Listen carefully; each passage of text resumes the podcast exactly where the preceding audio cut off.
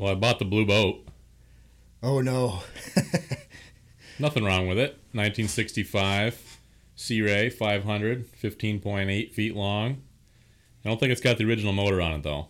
No, what, you- what does it have on it right now? Uh, 115 tower power. Oh, that's a good motor. That doesn't run, so now I have multiple boats that don't run. Well, it's blue. You know, that's the that's the problem. Yeah, It's but my blue. other ones aren't. Well, none of those run either. But hey, Oh, that's well, typical of a boat builder. You know, yeah, I suppose so. the roofers roof leaks. The boat builder, none of their boats float. You know, typical. Yeah, well, at least mine float. Yeah. Just got to uh, take a little time and, and get it going, but it's kind of cool.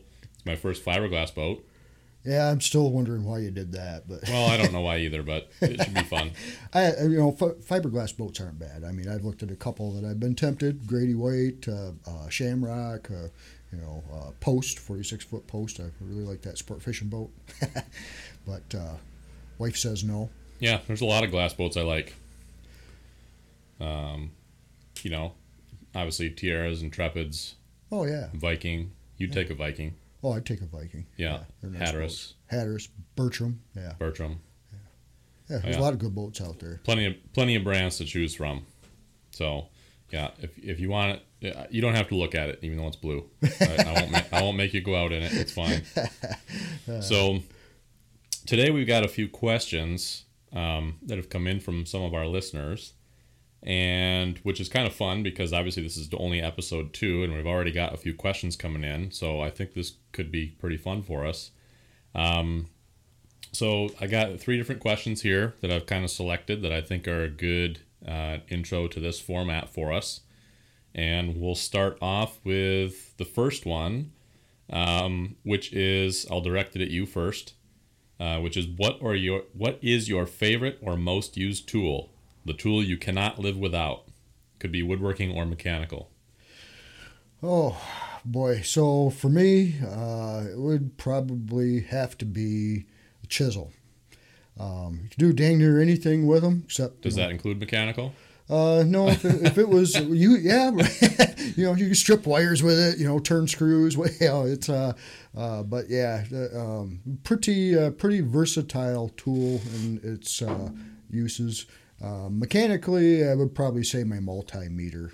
Oh yeah. Uh, yeah, that's a pretty important tool for me in diagnosing, you know, things like ignition problems and so on and so Yeah, forth. It's go pretty to. common stuff.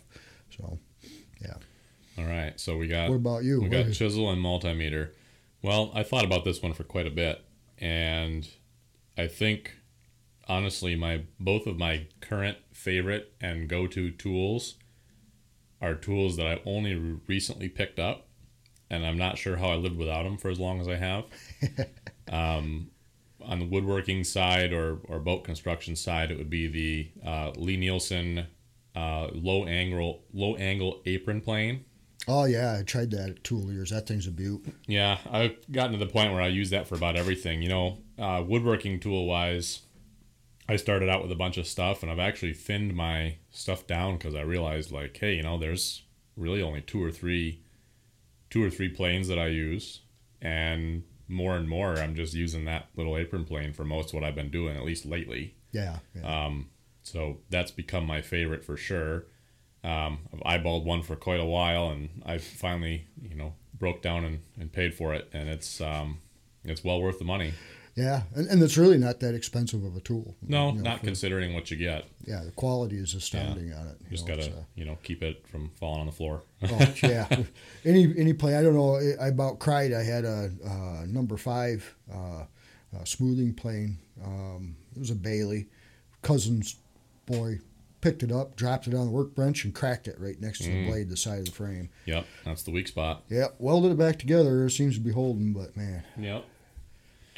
Yeah, so that would be my go-to for the boat building side. I think mechanical side, the thing I've found that I cannot live without, and it to contrast the plane, it's very inexpensive, is the Klein stubby ratcheting screwdriver. oh wow, nice. Yeah, I think it was about 13 bucks on Amazon, but man, I use that thing all the time. If it's not in my pocket, then I'm getting concerned because um, the way it's set up, you can um, you can take the bits out of it and it's also a quarter inch and five sixteenths nut driver. Oh, that's beautiful for hose clamps and stuff like that. Yeah. So, um, you know, and it's got uh, uh, Phillips straight Torx, like a T20, I think, and then Nice. uh, um, a square, like a number one square, and then the quarter inch and the uh, 5 16th nut driver all in one tool. It's about three inches long. I Damn. think. I mean, I I've- might I might have to go buy one. well, I'm thinking about buying a couple extras because I know the second I lose it, I'm going to cry. yeah. But yeah. that's something that again I just kind of bought it on a whim, and it's it's one of those things that I can't can't possibly live without. Oh. I would say if I was only to pick one tool though, it'd be my six inch ruler, yeah, well, those are really little handy. six inch steel machinist ruler. Yeah. Keep it in your pocket. Use it for everything all the time. Yep. Well, I got one in my pocket right now. Well, this is actually a caliper, but doubles as a it's a Yeah. general, you know, six inch ruler slash caliper. Yeah. You know. So well, I'm impressed you were able to narrow it down to that. I think I knew you were going to say chisel. Um, Yeah, I just uh, that old guy, you know that. Uh, you know, my, my, if I had my ideal tool set up, uh, you know, my my ideal toolbox would have um, a few clamps because you always need those. yeah. A handsaw, probably a, a 12 inch uh, Japanese Ryoba, the shipwrights version of uh, what the students use here, and um, you know, a, set, a good set of chisels and a mallet, um, and that's really just about everything you need. Yeah. Skill saw, skill saw. Have you ever read the Anarchist uh, Toolbox? No, I have Tool not. I yeah, have not. you'd like that. Yeah. Um, he basically talks about in that book how for woodworking you only need 40 tools, and he lists out what they are and why you need them. I'll be darned. Yeah, Yeah. Check that out. Um, yeah, it's pretty interesting. Um, so I'm just going to tag on to that question because it just popped in my head. What tool do you want next that you don't have, but you've always wanted, or you know? Your little low angle plane, Yeah. your Lie-Nielsen low angle plane. So yeah. After you missing, loaned it to me that day, yeah. Oh man, it was so nice. Uh, uh, we were shaving down plank bevels for uh, lapstrake hull, and and uh, boy, it just fits so nice in your hand and it cuts just smooth and has enough mass to it. You know, that mass it has that uh, inertia, that kinetic energy inside it, and uh, when you're moving it, so it doesn't chatter and and for such a small plane, it has weight to it, and that's just really nice. And the fit fits your hand nice. Uh, good quality steel iron in it. The blade is really Mm-hmm. good quality steel. Yeah, I like the Lie-Nielsen irons are thicker. Yeah. You know, they don't warp. Um, you can lap them much flatter. They're better grade steel. Yeah. So what I'm hearing is, so if Eric's wife is listening to this, if you need the link to this thing for a Christmas present, let me know. Yeah. What What would you add that you don't have? A slick. Yes. God. Um, for those that don't know what a slick is, it's a large chisel. I'm talking two, three feet long. What do they weigh? Five, six, seven pounds. yeah, they're heavy. Uh, three, four inches wide. Long blade on them. Um, Often used in timber framing. Yeah, Japan Woodworker has what they call a Japanese uh, uh, boat builder slick. I've been looking at the back at that. It's a hollow back one. Oh. Um, I haven't sprung for it yet, but it's surprising. You wouldn't think a chisel that size would be useful for much, but you have a, actually a lot of control over it. Um, you know, we had one. We had one at Rubens that was kind of it was his tool, but it was a you know kind of communal use a little bit. As long we could use it, as long as we put it back nice and clean and sharp. And um, yeah, if you're even trimming plugs, Yeah. you wouldn't again you wouldn't think that a tool that size it, looks like a cartoon thing when you're holding it because it's just massive um, you know we're used to seeing the small bench chisels and stuff but that's what i would get And and you know the precision you get out of it, it has a lot to do with the length of the handle. Uh, a movement of your hand has to be a lot more extreme to change the angle at, at the point of contact of Yeah. the wood. I was just explaining this to, to my students in class this week. Uh, I was demonstrating uh, the double nib scarf joint, um, and I was using one of the student slicks to cut the angle between the two nibs. And the, the mass of it, you know, it cuts through, you know, crappy pine two by four like butter. Oh, yeah. You know, it shaves just beautiful, the most thin yeah little curls if you need off. to take a sliver you can but if you want to whack off a half an inch that's not and a it problem will. It's it's an amazing tool. So yeah, now dang it, now you got me thinking I really should add one of those to my, my box too. Okay. So, well, maybe yeah. we can get a group Two rate. Christmas presents. Yeah. Okay, so another question. This one is more specific to a boat. Um, the question is I have a wood hulled boat that has been on the trailer for many years, and I noticed the bottom is no longer flat just ahead of the transom. What's happened to this, and how can I fix it? Yeah, so this is actually fairly common for uh, boats that aren't supported well by the trailer. Uh, rollers, especially, are really bad uh, for the bottoms of wood boats. And what's end up happening, the weight of the motor uh, sitting in the trailer, the wood's drying out. Uh, it's, it's gravity. It's literally trying to force the uh, rollers through the bottom of the trailer. The wood is giving, so it's uh, actually starting to uh, bow upward.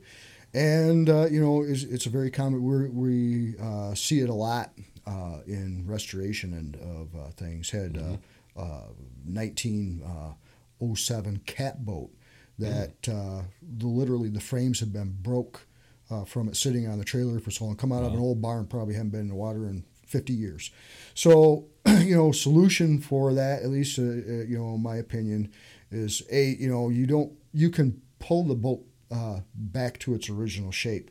But you got to do it carefully. It takes a long time to do it, and you have to keep the wood very wet so it's malleable and more uh, uh, flexible. And uh, before uh, when you, you have to kind of overbend it some, um, and that's often a guesstimate.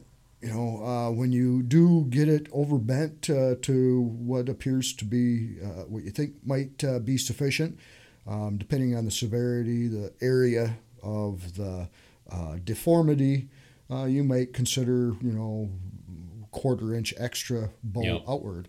Um, you can, uh, it has to dry before you relieve the force that you're using to bow it back out. And that brings us up to the other thing is, is what to use for the force to bow it back out. You can stack weights uh, in the area um, gently. Of course, you got to be careful. You don't want the weights to punch right through the bottom of the boat. Right. Um, I have used uh, threaded rods and, and trussed beams that are, is attached to uh, blocking uh, to the keel or to the transom itself, and uh, pull it. You know, a couple of turns on the nut a week is it. Just a mm-hmm. little bit at a time, and she's still going to crack and moan and groan. So what I mean, what what, did, what would you do in uh, a Um, similar situation, Matt? I mean, yeah, basically the same. I think the first question is, you know, when I hear that scenario come to mind, the first thing I think of is a small outboard runabout yes, because uh, often what happens is the weight of the motor hanging on the transom. And it's not that this doesn't happen to inboards because it does, but with the outboard, you know, it's hanging on the transom, and that weight of that is trying to lever the transom, the top of the transom backwards. yep, And so that's the idea behind the transom saver that you see going from the lower unit to the trailer, you know, that they recommend you use. It's it's to keep this from happening and to shock, you know, not to shock load the fasteners in the boat. Um, but I always like to think about, and this was something I learned, you know, learning restoration with Ruben was you got to think about if it's moved somewhere, then it's moved somewhere else also. yes, So if the motor is twisting backwards on the transom and the keel and the bottom of the boat have moved up forward of that, what else must have happened? well, yeah, Well, if the stem and the transom are now further apart, but the gunnels are the same length because they didn't change, in order for those two points at the stem and the transom to be further apart, the shear line of the boat at the gunnels must have tried to move inward. Yeah, yeah. So you may have multiple things going on, Yeah, it's it's very difficult to determine all Yeah. the things that can happen. It takes a lot of time, a little bit of research, uh, maybe some measurements from the same boat somebody Mm-hmm. else owns. Um, uh, and you were talking about outboard runabouts, it was a very, very common thing I saw come through my shop in Lyman's. Yeah. They had those teeny trailers underneath it. They were great trailers Yeah. with the you know drag link suspension, all that. But uh, um, they had that, that little roller, a couple of rollers Mm-hmm. in the in the back, and that's really it. Yeah, it's just focusing the you know it's it's point loading the hull rather than bunks. Yeah. I would say you know the other thing here is how you repair that is going to depend on is the wood actually bad and rotten and need to be replaced. Yep. Are there frames or structural members inside the boat that need to be repaired? Have they cracked or split or fasteners pulled out? So unfortunately, the fix for it is kind of situational. Yeah, it is a difficult, difficult, time-consuming fix. Um, But the thing is, you know, and we talk about this in the MST class all the time, fixing the problem and understanding the cause of the problem and fixing the cause aren't the same. So no matter what's happened to the boat, we need to make sure it's not going to happen again. exactly. So when you have a boat that's in the correct shape, first thing I would say is I don't like roller trailers, Right. at least not for wood boats. Aluminum boat, big fiberglass boat, and even some fiberglass boats will warp a little bit with rollers. I had rollers go right through on a crown mm, line. Yeah. So, but well fitting bunks is Yeah. a huge thing. And if it's an outboard boat, a transom saver kept on there to support that twisting force of the outboard weight hanging on the transom is such a huge advantage. Leave it that way in storage. Yes, without a doubt. Yep. You know, and, and I'm hundred percent behind you on bunks. You should never have rollers on a wood boat. You, Yeah. you, you should always have bunks, um, as much support as possible, full length of the keel, um, and, and like you were saying, cause and effect. Uh, you know, you can fix the problem on the boat. Mhm. If you put it back on the trailer, it's going Yeah. to do the same thing all over again. You also need to fix what caused the problem to begin with. Yep. You know, so you, you need to take care of whatever was, you know, essentially in this case the trailer. Um, either uh, get a different trailer that's going to fit it right, Mm-hmm. or change it over, put bunks on the trailer so it is supported properly. Yeah. So if your boat is currently in good shape, maybe you ought to check out your trailer and how it's being stored right now and um, take care of that. And the same thing honestly goes for, you know, we've been talking about trailer. The question revolves around the boat living on a trailer, but it's the same for blocking a boat for storage if you're going to, you know, say set it with a travel lift or Yeah. set it with a hydraulic trailer or, or take it off the trailer in any form.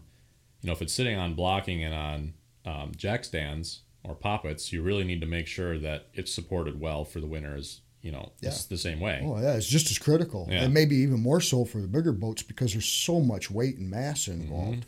Uh, tre- tremendous number am- amounts of uh, keel blocking. Um, you know, uh, engine stringer supports underneath the center of the hull, not just out at the chine, Yep. uh, because you can get a, uh bad sag in, in that area. And we actually teach this in in, in uh, my class. We have a, a section on hogging and sagging, which is uh, pretty common. Um, You know, I, I like to use the USS Constitution's last major overhaul for that, where they built essentially a railroad tie sandbox with blocking on top of the sandbox, and they'd shovel the sand out, Yep. and it would settle, and the ship would slowly settle to get the hog out. It looks like a hog's back, was when the uh, two ends of the boat settle down, and the middle gets pushed up. So, Yep. so yeah, so no simple answer on exactly how you fix it, other than it's going to require a bunch of work and it's going to depend on how the boat's built and how it's broken. and careful assessment of what But it is damage is. Yeah, but it is a fairly simple um, prevention. Right, and and you, some people may say, "Oh man, a threaded rod. What do you get? How do you get that through?" Well, you know, it's a wood boat. You can drill a hole through it and put a plug in. Yeah. You know, it's really not that big of a deal. You know, um, and if you, if you, you do that kind of a technique, you you want a some type of a piece of blocking that's going to span several frames, um, or a, depending on the construction, if it's a, a steam bent frames, you might span four or five frames. If it's sawn frames, you need to span at least a couple. Um, you know, uh, you want to spread that pull a little bit. And, and, and the block should be able to flex a little bit when you're pulling. You know, Yep. you, you want uh, you want it to um, you don't want to use a three inch thick block of wood that's going to be flat as a you know iron plate. But, Right. So um, yeah, I mean, hopefully uh, that was enough information uh, uh, for the listener that asked that question. Uh, they can uh, uh, maybe get a uh, enough. It's enough information. Hopefully, they can do a careful assessment and decide an angle of attack Right. at least. So Yep. Coming up with a plan's the hard part. yeah, it is. It is. All right. Next question. Uh, this one comes from someone who is wondering why have outboards become so popular and what are their advantages? Um, I guess I'll kind of lead off on this one. go You know, being in the Marine Service Program, there are really a lot of advantages, and I think the first one that comes to mind is from a design standpoint most of our inboard engines traditionally, at least in pleasure boats, have been based around some form of an automotive or industrial engine, which is fine. You know, our classic Chevy small block, Chevy big block, Um, Ford, Chrysler, all those guys, you know, all those companies, they all had some some version of a truck motor that was a marine motor. Yeah. At the end of the day, it's still a truck motor. Right. The advantage to an outboard is right from a blank sheet of paper, it's designed as a marine engine. And so it does have some advantages in that. Um, engines on boats operate under a much higher sustained load than they do in a car or a truck, even if the car or truck's working pretty heavy. Oh yeah. Uh, a lot more resistance, a lot more drag, um, usually higher RPMs. So it's not that you can't convert, you know, an auto-based engine into a good marine engine. It's been proven that you can. It's just that if I'm going to start with designing a boat motor and I have a blank sheet of paper, I might as well design the outboard. So our outboards are designed with um, only one goal it's to be a boat motor. So we do see some design differences based on how a um, an auto engine would be um, designed specifically for that. Another advantage takes up way less space in the boat. Yeah. And the interior boat. Big Yeah. big advantage there. Yep, that's that just adds room for all sorts of other things. Um, maintenance is easier, generally. Yeah, generally, yeah. Generally, I should say you your seasonal maintenance is easier. Changing the spark plug is so much easier on an outboard than it is an inboard. You don't have to crawl down in a Well, tight so space. is and- so is the oil change. Oh, so yeah, is the oil changes fuel filters. Yeah. Um, all that kind of stuff is is super easy on an outboard, and they're made to be. You know, they're, they're again, it's a design thing. At least our modern outboards, four strokes particularly, they are designed to be easy to maintain. Yeah. In fact, it's you know the filters quick disconnect now. You don't even need a tool to replace the fuel filters. Nice. You know, you, you barely need a tool to change the oil Right? um, you know they're they're really set up well for that.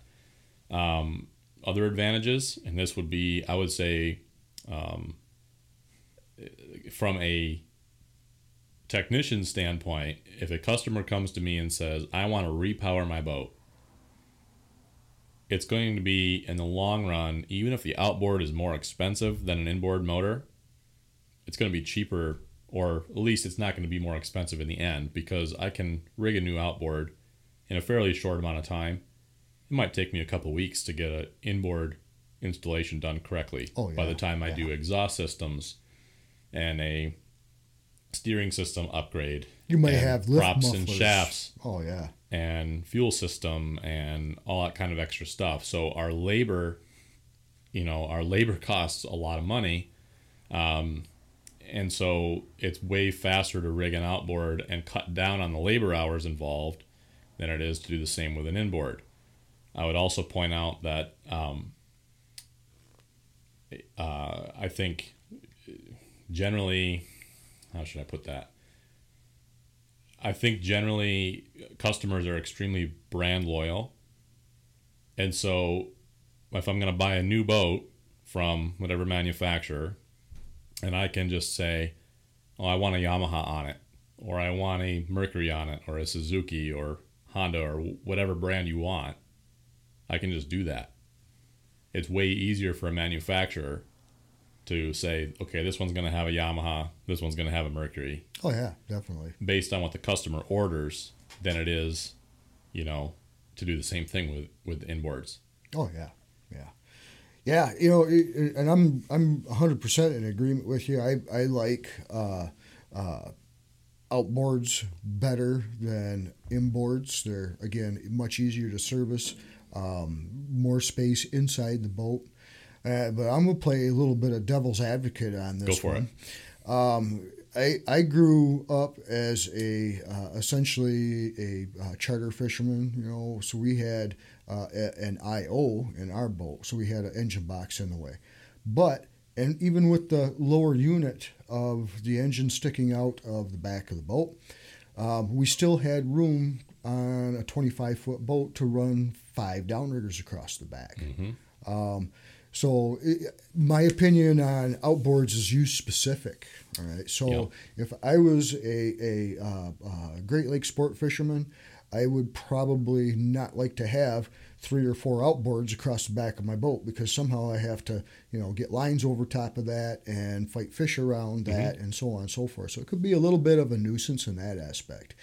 And from from a stability analysis or from a stability standpoint, I personally prefer a heavier boat because you know I grew up uh, from a long line of sailors, and you know they sailed when the wind blew and when it didn't and having that uh, heavier engine down deep and low in, in the bilge of the boat, down in the center, that large weight, that chunk of ballast, uh, more or less, uh, gives the boat a little more stability. Yeah. But you know the, the, the new boats that are running all uh, you know three, four, uh, even five, you know, 450 horse outboards across the back end of it, they're designed to uh, do that. So, Ben, I have not actually had an opportunity to pilot a vessel like that. I don't, I can't say that um, I like its performance better than, uh, say, two or three large inboard engines, mm-hmm. for example.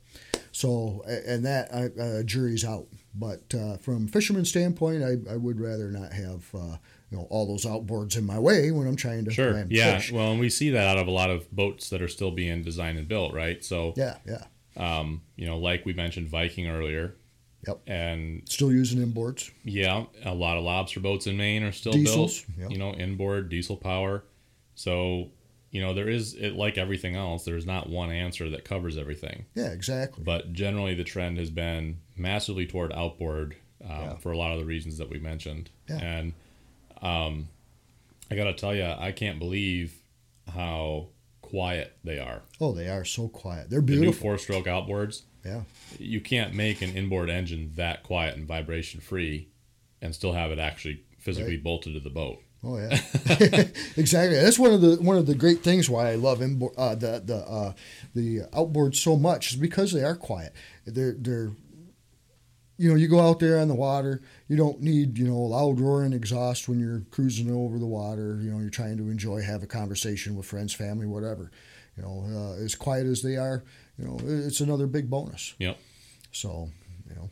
So, which would you rather work on? Oh man, without a doubt, I'd rather work on an outboard than an inboard. You know, at my age, I'm getting too old to you know crawl around in the bilge and try to weasel, you know, into all the tight spots to do the maintenance and everything. Outboard's so much easier, mm-hmm. you know, without a doubt. Um, okay, I'm going to put a second part to that. Is the boat in the water or out of the water? Well, it better be out of the water. Because if the boat's in the water, they can be kind of a challenge to work It could on. be a little bit of a challenge. So that's how I, I dropped that little Klein screwdriver I love so much now. Ah, uh, yeah. So that's a good reason to. Well, you know, you, I, I, you don't want to swim in the marinas anymore. Uh, used used to be back in the '80s when we had our charter boat. I made money you know, retrieving tools that people dropped off their docks. Oh. Now you don't dare jump off the dock into the water. There's uh, electrical hazards. Oh yeah, so, for sure. You know, you watch out for that. So safety but, first. Yeah, I'm kind of strange. I mean, I you know intellectually, I guess, grasp the idea of why outboards are better. Um, obviously, our partnership with Mercury, you know, stands, you know, to support that opinion um, and the reality that outboards are, are the way to go. It's the way of the yeah. future. I mean, 10 million people can't be wrong, right? Right. Mostly. Well, they can, but generally.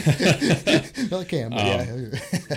but at the end of the day, as much of a, a pain as they are to maintain and install and uh, work on, and they've become so much less popular and everything, I I do like an inboard. Still like an inboard, yeah. Yeah. yeah. I mean, you know, the, the throaty sound of the exhaust is nice. Uh, I had a guy that would uh, was always asking me to just drive his boat for him. He had uh, uh, triple 502s and a 42 foot Fountain. Oh, I bet and, that's fun. Uh, oh boy, it was fun. You know, it was uh, 96 mile an hour top end.